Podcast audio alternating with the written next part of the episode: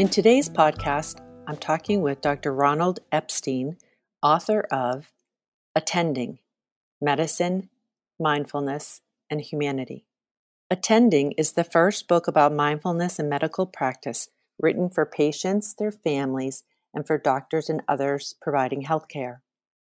It is a groundbreaking, intimate exploration of how doctors approach their work with patients. From his early days as a Harvard Medical School student, Ronald Epstein saw what makes good doctors great, how they deliver more accurate diagnoses, make fewer errors, and build stronger connections with their patients. This set the stage for his life's work, identifying the qualities and habits that distinguish master clinicians from those who are merely competent. The secret he learned was mindfulness. Drawing on his clinical experiences and current research, Dr. Epstein explores four foundations of mindfulness attending, curiosity, beginner's mind, and being present. He shows how clinicians can grow their capacity to provide high quality care. In today's commodified healthcare system, with physician burnout at an all time high, Dr. Epstein offers a model for doctors, patients, and their families on how to approach medical decisions mindfully and collaborate to achieve the best level of care for everyone. Dr. Ronald Epstein is a practicing family physician and professor of family medicine, psychiatry, and, on- and oncology at the University of Rochester School of Medicine and Dentistry, where he directs the Center for Communication and Disparities Research. He is an internationally recognized educator, writer, and researcher whose landmark article, Mindful Practice, published in the Journal of American Medical Association in 1999, has revolutionized physicians' view of their work. Dr. Epstein has been named one of America's best doctors ever since 1998 by U.S. News and World Report. For more information on Dr. Epstein and his work, you can visit his website at ronaldepstein.com. R O N A L D E P S T E I N, ronaldepstein.com. His book, Attending Medicine, Mindfulness, and Humanity, is available at Amazon.com and other booksellers. Hello, everybody, and welcome back to New Books in Spiritual Practice and Mindfulness, a podcast channel of the New Books Network. I'm Elizabeth Cronin, a host of the channel. Today, I am talking to Dr. Ronald Epstein about his book, Attending Medicine, Mindfulness, and Humanity. Welcome to the show, Dr. Epstein. I'm pleased to be here with you. Glad to have you. Yeah. I wonder if you would begin by telling us a little bit about yourself, how you first learned about mindfulness, and how you came to write this book. Um, well, uh, it kind of goes way back. Um, and I, have been trying to trace where my first kind of meditative experiences started. And I think it was probably around when I was eight or nine. Um, I had asthma as a child.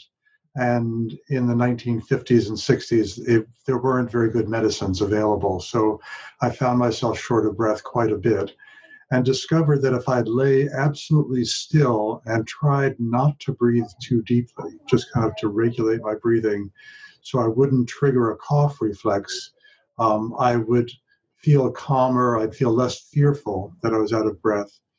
And also, um, I, I, just felt this kind of sense of peace. Um, and I didn't really have words to describe that, but I knew that this was a place that I could go when I was feeling somehow threatened or frightened. And then my asthma went away by the time I was 11 or 12. Uh, but I think that part of the reason that when I started to learn to do meditation a few years later, when I was 16 or 17, that the experience was somewhat familiar to me. There's mm-hmm. this idea of watching your breath, of being aware of the body, um, and experiencing a, a sense of balance, a sense of presence, a sense of calm. I think all of that uh, seemed natural to me. Um, this was um, an era, it's kind of hard to describe now, having lived through it so long ago. Um, but um, it was an era when people were really um, fervently trying to understand their interior, their their their psyche, mm-hmm. uh, and there was there was it was the beginning of the popularization of psychology. Mm-hmm. So you know, magazines like Psychology Today kind of got started then, you know, for for better or for worse. But uh, um, and so a lot of my friends were taking these uh, transcendental meditation one day course where you would learn a mantra and you would do a, some kind of mantra practice. And so I took one of them and um, and there was a certain appeal to it, but there was also some trappings that I didn't particularly like about that. And then uh, a friend of mine who had an older brother who was a Zen practitioner taught me to do Zen meditation. And I really kind of liked the Japanese aesthetic, and there was something about it that appealed to me. So I started reading a fair bit about Zen Buddhism, both from the West and from the East, and uh, and eventually uh, decided to become a Zen student. So I was in college at that point, and um, was feeling that there was something missing from my life. I, I, I, mean, college was intellectually very stimulating, but I really thought that there, there was just a depth of personal, direct experience that I was looking for. Mm. And um, and certainly that was really concordant with the philosophy of Zen practice. It's not about what you think about things; it's about this um, uh, total immersion uh, in um, in experience, in, in the in the process of experiencing, uh, and I wanted that. I, I craved that. So uh, I spent uh, about three months at the San Francisco Zen Center at a couple of their different centers, and um, and for me that was a very powerful and transformative experience. And um, I developed a meditation practice that continues to this day. I faced a difficult decision at that point. I was just 19. I was the youngest person there. And I was thinking, well, maybe I would spend the rest of my life there as a Zen student, but then realized, wait a second, I needed to live my life a little bit more before making that decision. So I went back to college. Um, eventually con- completed my degree in music, uh, although I still was interested in becoming a doctor, but I had kind of put that on hold. Um, and then later did a, a career shift uh, and uh, eventually ended up in medical school at Harvard. And the reason for Harvard was that there was one person doing research on the physiologic effects of meditation on blood pressure and heart disease, a guy named Herbert Benson. Uh, and he had written a book about that, and I thought, ah, here's the connection between this past life that I had and this future life that I would have as a healer. Uh, for me, it was a helpful kind of naivete that I went to medical school with because I, um, again, um, uh, books like The House of God and other popular books about the horrors of medical training were just coming out. So it wasn't really all that publicly known, this kind of kind of dark underbelly of medical training. Right. Um, and I went in thinking that I would um, achieve some synthesis between Eastern and Western ways of understanding health, illness, and the body. Uh, and to some extent, pursued that and, and achieved that. I acupuncture. I uh, did a number of things to combine the two. But philosophically, the, the two were much more difficult to combine than I had imagined. I mean, pragmatically, there it was easy. You can add acupuncture to your practice as a family doctor. But mm-hmm. but philosophically, this the holistic worldview that encompasses a lot of Asian medicine and Asian thought. It, at that point, and probably maybe a little less so now, uh, it's foreign to the Western understanding of things. So I maintain these two parallel tracks: my Zen practice and interested in interest in uh, Buddhist philosophy on the one hand, and my acquisition of skills and knowledge uh, as as a doctor as I went through training.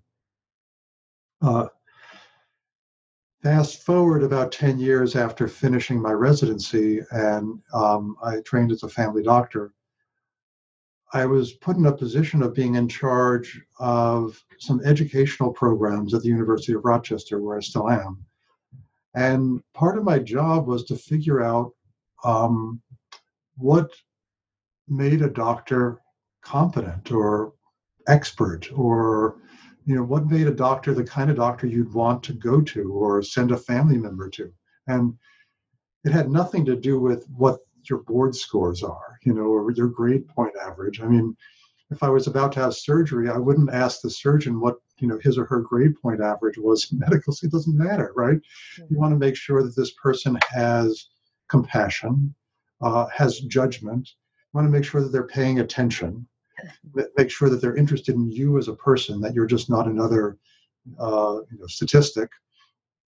And you want them to really be there for you. Uh, you know, you don't want them just going through the motions. You want them to be present. And I thought, well, here are a bunch of things that make a doctor, you know, who he or she should be. But no one's really talking about this. People are just talking about board scores and standardized exams and um, and including in standardized, you know, whether you can tie a knot and whether you can do, do a surgical procedure, but people weren't talking about the habits of mind uh, of clinicians. And I thought, well, here's this missing piece, and so might as well write about it because I thought, well, this is what I try to teach, and this is what I try to exemplify, um, and but no one's really putting it down in that way. So I wrote an article now, 20 years ago, um, for um, for JAMA, the Journal of the American Medical Association. They had a call for papers about um, medical education, and I thought this was salient and I thought, and I wrote it as a personal manifesto. As I, you know, I'd done quite a bit of work in uh, assessment of competence of of doctors, and had had ten years of my own experience, and also, you know, recalled my experience as a patient in various venues, both as a child and later, and what really mattered uh, in in healthcare. And so I wrote this. I called the article "Mindful Practice." and thought that, oh, well, you know, I'll send it, they, will never publish it and whatever. But they published it, and I had this fabulous editor um, uh, named Charlene Breedlove who really got it. And she, they went back and forth to the journal seven times with different edits and suggestions, and finally was published uh, in 1999, so a little over 20 years ago. And I got floods of correspondence of this. I just, you know, from all branches of medicine surgeons, pathologists, radiologists, family doctors, psychiatrists um, saying, yes, this is what medicine's about. This is really important. And by the way, how do you teach people to be this way? Okay, so that so that was the next challenge. Uh, you know, I, I could say, well, maybe before medical school, all applicants should have completed eight years of Zen Buddhist training and yeah. three months at a Zen monastery. Um, that would be good. that'd be kind of nice, but you know, but it's, it was kind of a non-starter, right? So then, so then, how do you um, bring to life these ideas that people agree are important, uh, but aren't really on the landscape? uh, you know, are, they're not on the map. And and so that took a number of years, uh, and to try to uh, ascertain, you know, can you teach doctors to meditate? Well, they do it. Uh, to, even if they meditate a little bit, will they learn something?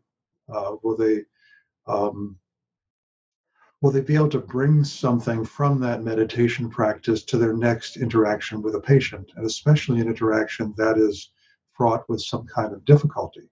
or conflict or grief or um, you know when they make a mistake or when they lose somebody. I mean it just uh, it's um, so really when it really matters. That was an, and then what else do we need to do to help bring this these cultivated states of mind to um, to help physicians? Uh, i started out with physicians but now i work with a wider range of health professionals um, help them recognize those moments during their practice when they need to invoke whatever skills they have of being mindful. I, I, I had to, and I, I, had to assume as a starting point that um, doctors are generally highly accomplished people.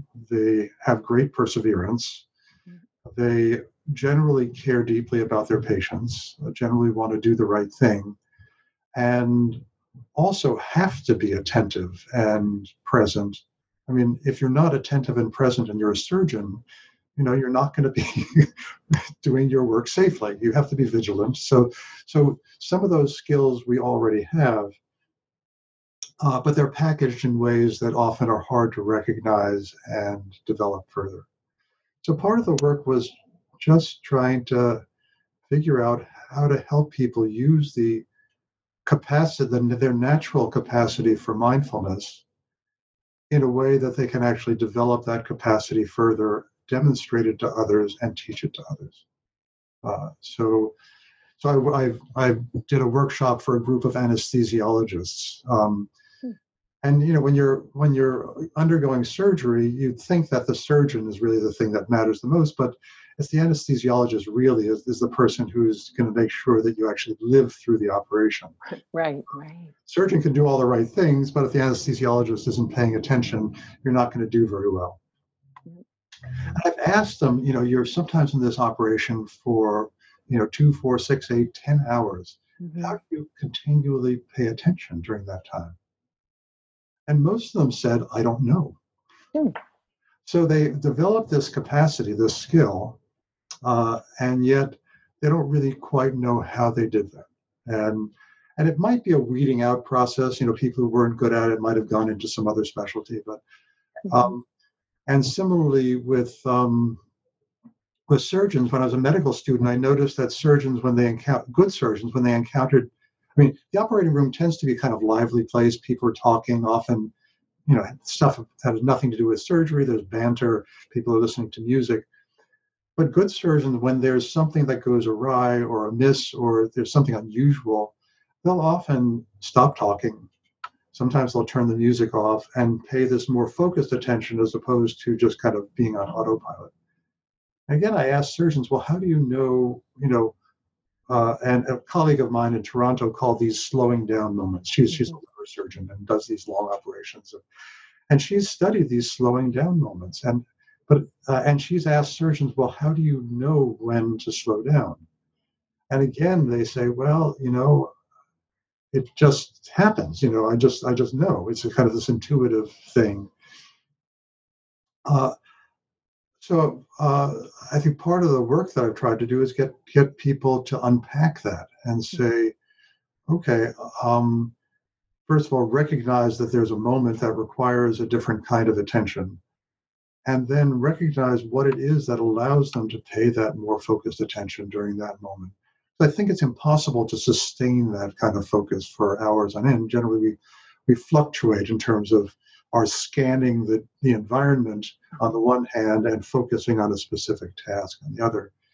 Um, but it, it, and so the radical idea here is that you can learn to regulate your own attentional process. So I remember in elementary school, you know, teachers would always say, "Pay attention," right? Right. How do you do that? And for how long and to what? And um, so, so there's the, that capacity of learning to regulate your own attentional capacities, and and and that's something that you learn being a Zen student, and you learn doing mindfulness meditation, and I would dare say you learn somehow tacitly when you're in surgical training, uh, and so then, um, uh, about now 15 years ago, a colleague of mine, Mick Krasner, who's a trained mindfulness teacher, has got training doing uh, mindfulness based stress reduction, and also a primary care doctor. Um, uh, we met uh, in the process of trying to create programs for practicing physicians, for medical students, for residents and the two of us over the past 15 years have developed a variety of programs for those different groups to try to put mindfulness on the map uh, in terms of um, medical training. And at this point, uh, the vast majority of medical schools in North America have some kind of mindfulness training opportunity for students. Okay. So so it's not re- part of the required curriculum, and we could debate whether it should or not. uh, but um, but it's there. And and when I give talks to medical students and, and ask them just to to you know whether they've done any kind of meditation or contemplative practice, usually two thirds of them raise their hand. Hmm. Whereas 20 years ago, maybe it might have been one or two. So it's become part of popular culture generally in a positive way. I mean, it's obviously gotten commercialized, you know, and uh, but I think it's generally a good thing, and also it has positive valence. So, um, uh, you know, I was afraid 20 years ago writing this that people would think that I was, you know, psychotic. Right. and now I don't worry about that anymore. You know, mindfulness is uh, is is viewed positively. It's viewed as, viewed as a positive attribute. Uh, yeah, I've heard people say that mindfulness and meditating is going to be like the the sort of the beginning of the movement where people started running all the time. Right, right. They laugh and say, you know, if you, you said, oh, I ran all the way here, they'd say, you ran here, you know, what were you running from? And, right, right. and now, and I think the, the alternative was if you meditated, yes, somehow there's something crazy going on in your, in your life. Yeah, yeah. So, so the culture has shifted and, and just questions I ask myself are, you know, if, you know, if you've got a medical school and there's one person who's like, you know, a super yogi, you know, kind of a yeah. advanced meditation practice, that's, that's kind of nice, but they're not, they're, that one person's not going to change the culture. Mm-hmm. If you have three quarters of people thinking that uh, this is a skill that's, that's somehow useful and worthwhile, and develop little bits and pieces of it and apply it during their day in little bits and pieces, the cumulative sum of what all of those people are doing within an institution, within an enterprise, is significant. Mm-hmm. And so, you know, we're somewhere along that spectrum of um, of uh, of trying to help people discover things about their own inner life, their own psyche, that they can regulate that will both make them feel more robust and resilient on the one hand, and also provide care that patients value and that's of higher quality on the other. Mm-hmm. Uh, the the book, which has so many good examples of, you know, you have all these vignettes, clinical vignettes of, you know, doctor-patient interactions and assessments, and has really brings to life the the value of having someone um, really be there for the patient. Um, and one of the i think what you're what you're explaining and really illustrating in the book is how you can be it, it does it matters what you're paying attention to. Like when you talked about teachers in school telling kids like pay attention like like you said to what? For how long? and all that. Can you say a little bit about how that how that works how the practice or how you see you know um, meditation as a means to enhancing a physician or really anybody's ability to know what to pay attention to? So I think there's a um, actually a corrective going on in the meditation world or in the mindfulness world, in the sense that um, the original definitions of mindfulness, that is paying attention non judgmentally on purpose, uh, lacks an ethical framework. There was paying attention to what? Okay, so in that sense, you could say that an assassin could be mindful. Right. And they could be paying very close, focused attention onto their potential victim. Uh, and there's been a lot of debate in the mindfulness community about this. Is mindfulness ethically and morally neutral? And um, and my feeling all along is a resounding no to that question. Uh, the, and, and the, the first argument is historical. Uh, meditation was embedded in a very clearly articulated moral code, uh, first in Hinduism and then later in Buddhism. Of um, and the, the phrase that's used in Buddhism is right mindfulness. It's not mindfulness, but mindful of the right things. And the word that we translate as mindfulness also has a connotation of remembering and remembering that which is most important, that which the one thing that matters. Uh, so, so it's one thing being, um, and, and we have choices all, all day long. Uh, this morning I received uh, a, a, an email from someone asking for assistance with something that would have been fairly effortful for, for me to do. And then I received about 40 other emails that were uh, of little consequence. So there I got a choice, right? Where am I going to direct my attention? I can imagine the feeling of, of satisfaction having deleted 40 other emails or processed them and making my inbox look a little better. Mm-hmm. But really, the thing that, that needed my attention was that one email that would require stopping and thinking and um, seeing how I could be of assistance to that individual. So, so although the a similar set of neurons might have been firing, you know, I might have been paying attention on purpose. It, really, really, where directing that attention, and and in medicine, it really matters uh, when it comes to what patients bring to their doctors, you know, in terms of their concerns. So. Um, we know that when people aren't feeling well, they not only have thoughts about their illness, but they also have feelings. And and in I, I, do a lot of research on communication between doctors and patients. And it's remarkable that if a patient brings up a physical symptom or a physical concern, doctors tend to turn towards that pretty readily, and about 80% of the time will address that, that physical, that somatic concern. But if patients bring up an emotion, you know, let's say someone with advanced cancer, you know, who incurable cancer, it brings up that they're afraid or that um, uh, confused or you know some negative emotion.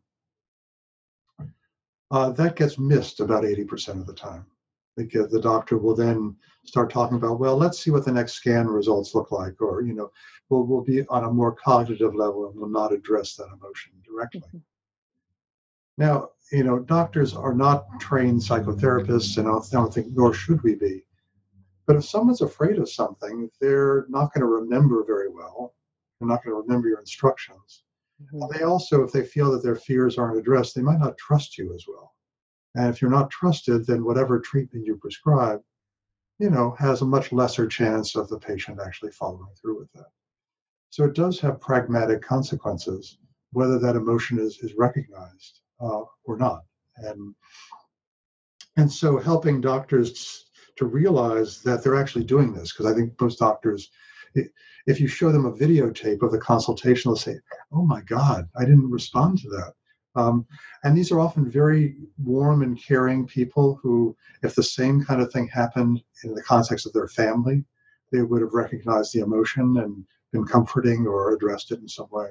But somehow the professional um, uh, rules that we adopt make us kind of change the chip. And so, one area in which um, you can help by being more mindful is just realizing that you do have that predilection to not see emotion. And um, um, and um, and then um, you know listen for it just listen a little bit differently. Um, and and so I think at one at one point in the book you talk about, you know, as you go as you're about to enter the room to see a patient, with your hand on the doorknob, you just sort of take a minute and remind yourself, like, okay, I'm going to try to be fully there and listen and and notice everything, not just what what pops to the seems the most alarming in the moment. Yep. Yep. Yeah. Yeah, so I think I think that that kind of mental preparation is important. So I often train doctors or suggest to doctors and or health health professionals in general that you know if they're seeing a series of patients to just use that brief moment between one patient and the next to be aware of your own thoughts and feelings to be aware of which ones you want to carry from the first room to the next you have a choice about that, right? Mm-hmm. And those that you don't want to carry with you, just to put on an imaginary shelf next to you. It's not that you're saying those those thoughts and feelings aren't worth are, aren't worthwhile, mm-hmm. but just they're not particularly going to help you be attentive and present to the next patient. So imagine uh, if you're a doctor and a family doctor, and you know one patient that you see is um, a 55 year old man who's got metastatic lung cancer and only has weeks to live. And then the next patient you're about to see is a healthy six month old there for a well child check. Mm-hmm. So you don't want to be carrying the lung cancer patient into the room with a young child or vice versa, right? And, um, and it's clearly a stress of the work that we do, just having to make those switches all the time.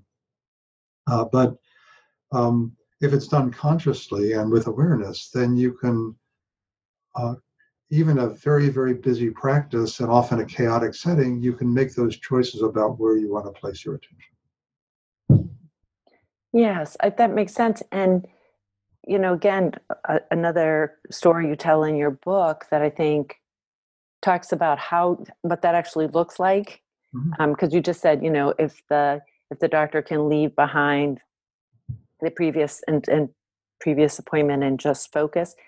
You share a story about a difficult time that you were having with a with a patient and trying to talk to them about. I think she'd had heart a heart attack and and you eventually looked at her and said, "How's this appointment going for you?" You know, like you were starting to feel frustrated. I think you say like, "Oh, did this woman come in to just you know aggravate me?" And when you when you realize, so there's something about the you know meditating and knowing being able to like be present but also be aware of what's going on in your in your thoughts that right. you can just realize oh a minute i'm starting to think this way and i could just slow down and check in with this person and and it changed the whole experience for both of you right so i could have i could have just explained the same thing over and over again in the same way or talked louder uh, mm-hmm. or talked faster or said, well, why don't you look it up on the web?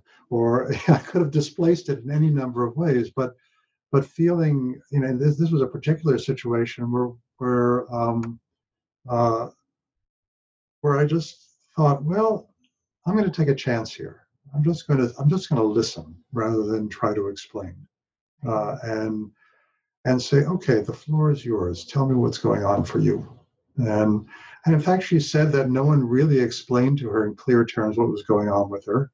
She left the hospital with a completely different impression than what I saw written in the chart. And it was totally understandable why she said I didn't have a heart attack when, uh, uh, and in fact, it turned out that the diagnosis of a heart attack had been made after she left.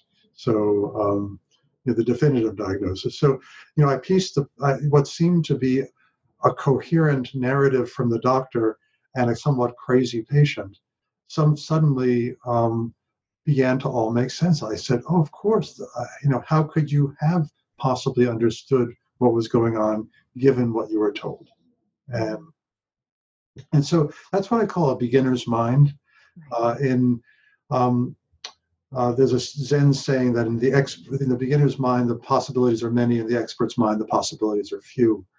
And, and as experts, we sometimes forget that, that our expertise is always contextual and is always limited. So, although I'm an expert in heart attacks, I'm not an expert in what this patient understands about heart attacks. That, that only she can tell me. And so it's setting aside my own worldview to try to accommodate hers and, and kind of enter her world to the degree that I can. Yeah.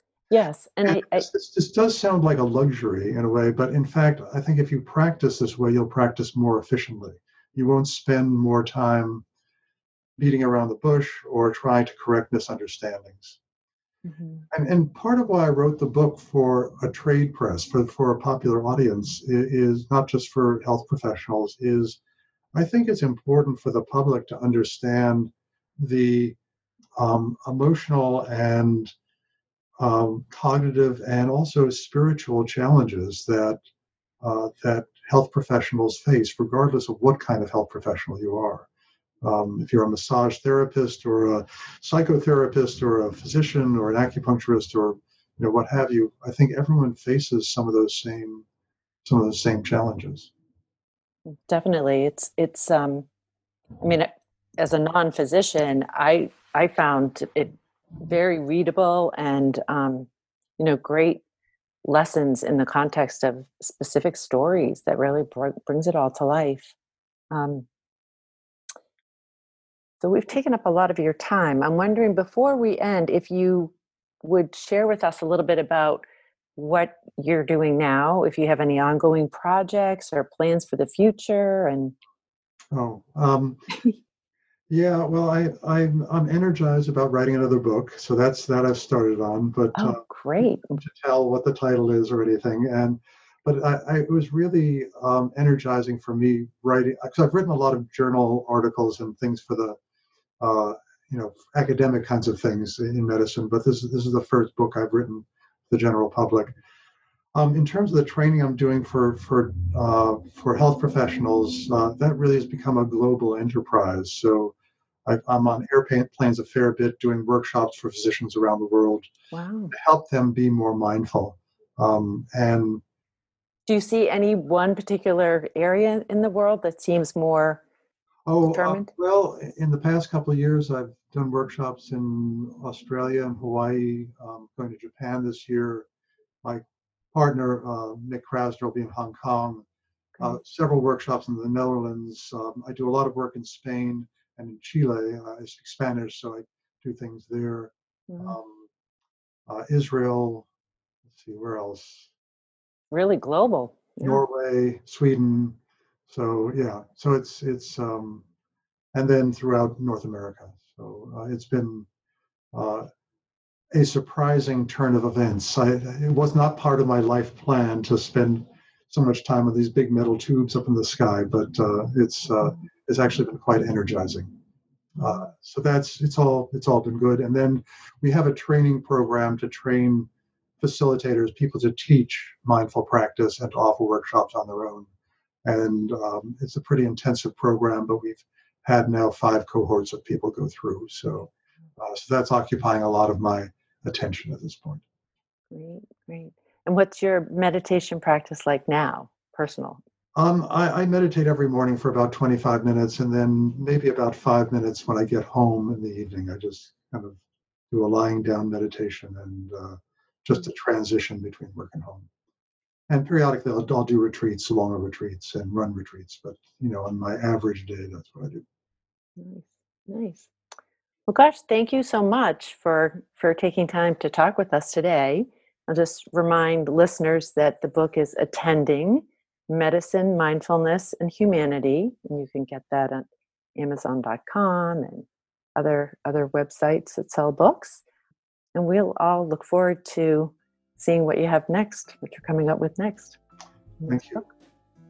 Thank you so much for joining us. Yeah, it's a pleasure.